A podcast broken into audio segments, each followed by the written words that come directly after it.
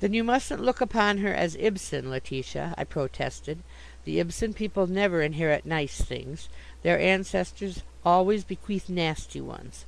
That is where their consistency comes in. They are receptacles for horrors. Personally, if you'll excuse my flippancy, I prefer Norwegian anchovies to Norwegian heroines. It is a mere matter of opinion." "I'm ashamed of you," retorted Letitia defiantly. "You talk like some of the wretchedly frivolous criticisms, so called, that men like Acton Davies and Alan Dale inflict upon the long suffering public. They never amuse me. Ibsen may make his heroines the recipients of ugly legacies, but he has never yet cursed them with the odious incubus known as a sense of humor. The people with a sense of humor have something in their brains worse than maggots. We'll drop the subject, Archie. I'm going to learn Swedish. Before Gerda Lyberg has been with us a month I intend to be able to talk fluently. It will be most useful. Next time we go to Europe we'll take in Sweden, and I'll do the piloting.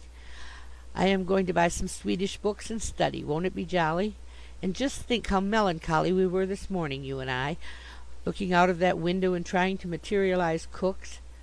Wasn't it funny, Archie? What amusing experiences we shall be able to chronicle later on." Letitia babbled on like half a dozen brooks, and thinking up a gentle parody in the shape of "Cooks may come and men may go," I decided to leave my household gods for the bread earning contest down town. I could not feel quite as sanguine as Letitia, who seemed to have forgotten the dismal results of the advertisement. Just one little puny Swedish result. I should have preferred to make a choice. Letitia was as pleased with Gerda Lyberg as though she had been a selection instead of a That or Nothing. If somebody had dramatized Gerda Lyberg's initial dinner it would probably have been considered exceedingly droll. As a serious episode, however, its humor, to my mind, lacked spontaneity. Letitia had asked her to cook us a little Swedish meal, so that we could get some idea of Stockholm life, in which, for some reason or other, we were supposed to be deeply interested. Unfortunately, I was extremely hungry, and had carefully avoided luncheon in order to give my appetite a chance. We sat down to a huge bowl of cold, greasy soup, in which enormous lumps of meat swam, as though for their life, awaiting rescue at the prongs of a fork. In addition to this epicurean dish was a teeming plate of water soaked potatoes, delicately boiled. That was all. Letitia said that it was Swedish, and the most annoying part of the entertainment was that I was alone in my critical disapprobation.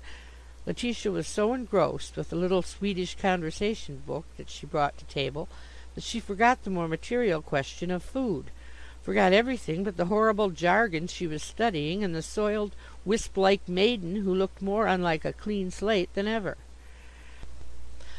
"What shall I say to her, Archie?" asked Letitia, turning over the pages of her book as I tried to rescue a block of meat from the cold fat in which it lurked. "Here is a chapter on dinner.